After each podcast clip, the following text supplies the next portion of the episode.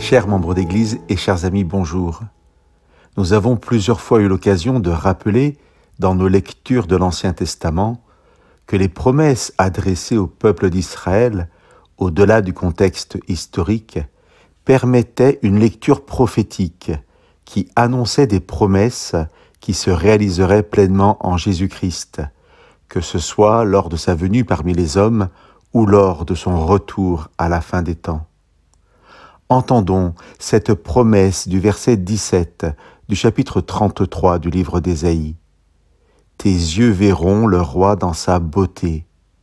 Ce passage d'Ésaïe fait écho au psaume 45 qui nous parle aussi du roi à venir, dont je vous lis quelques passages.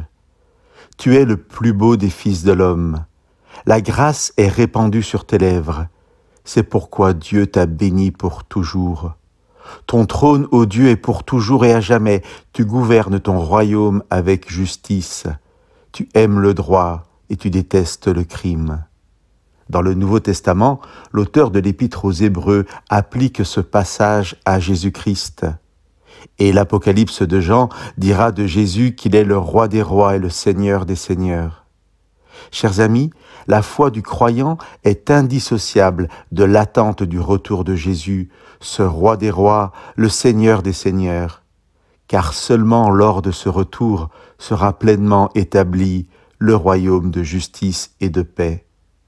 Et pourtant, la Bible nous révèle que nous n'avons pas à attendre pour vivre ce royaume.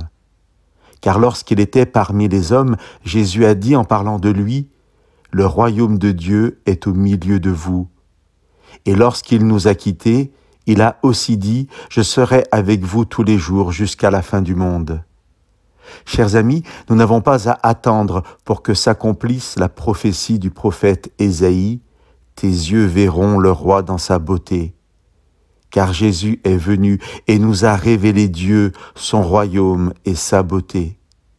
Là est notre privilège, au-delà des réalités difficiles de notre monde, vivre déjà en Jésus-Christ la réalité du royaume de Dieu, la réalité de la vie éternelle. Chers amis, contemplons dès maintenant la beauté et la grâce du royaume de Dieu par notre communion avec Jésus-Christ. Que Dieu vous bénisse.